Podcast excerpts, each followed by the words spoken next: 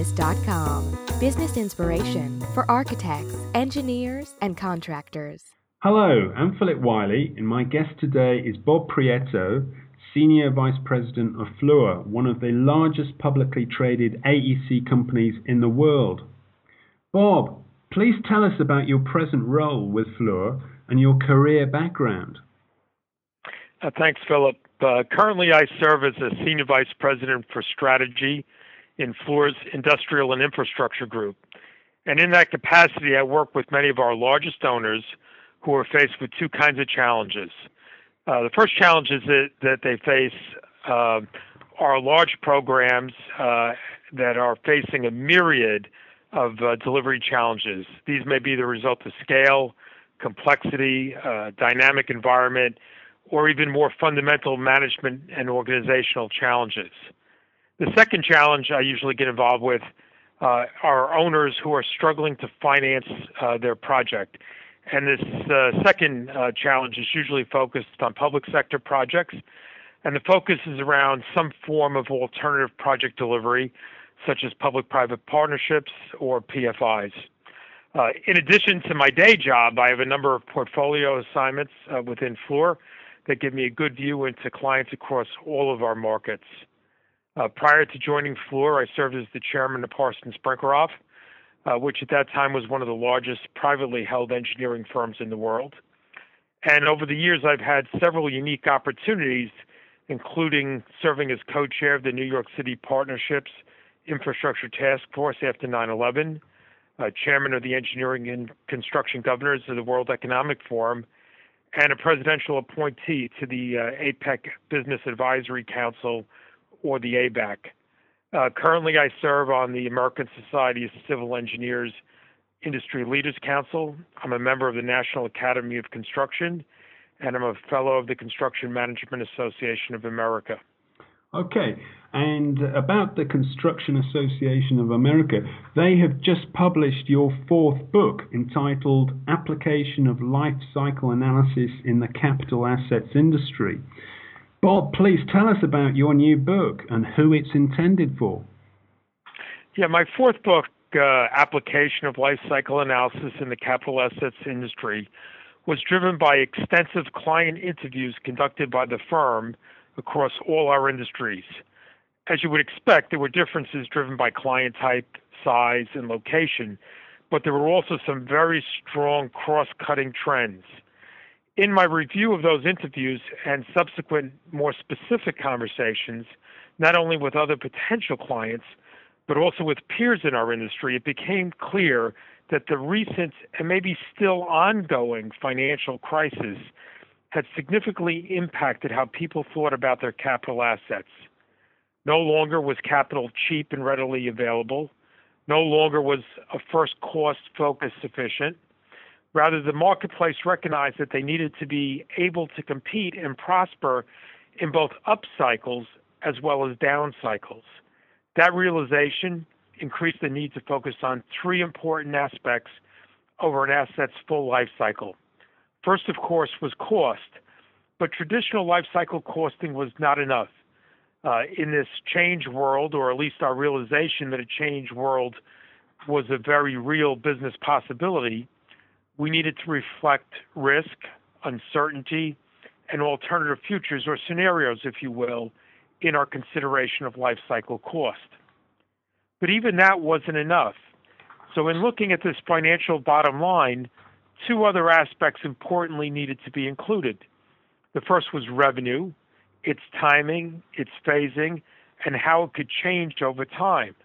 The second was the capital assets financial structure.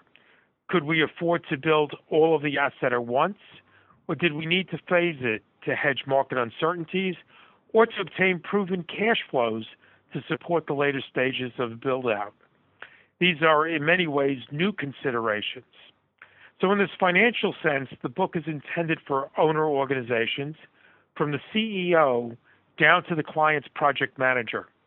But it's also intended to support those that will design, construct, and operate these assets over their extended lifetimes.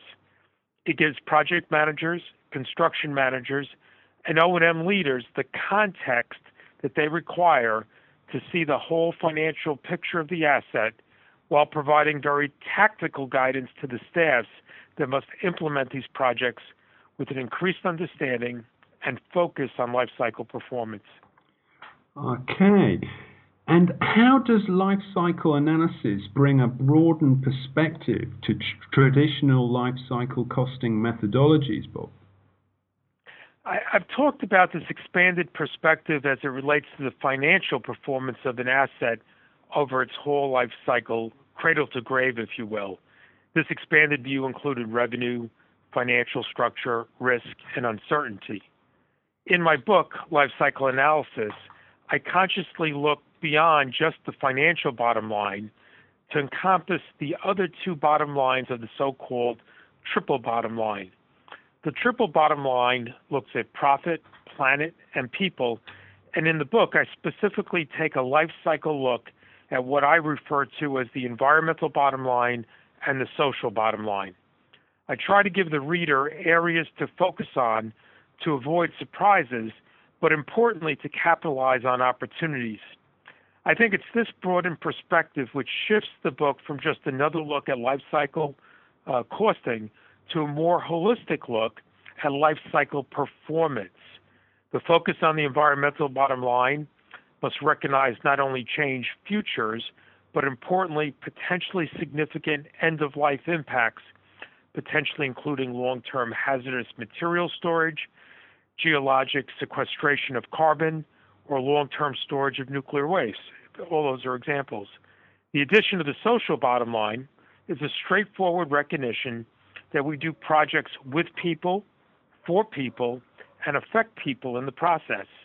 The so called social license to operate is a growing focus area across all industries, and it is not just a construction phase challenge.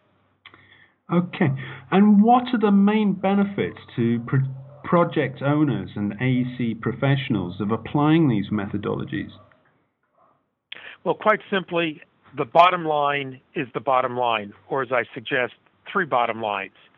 Project owners should be guided to create and sustain capital assets that will maximize their risk weighted returns while addressing the uncertainties of long lived futures.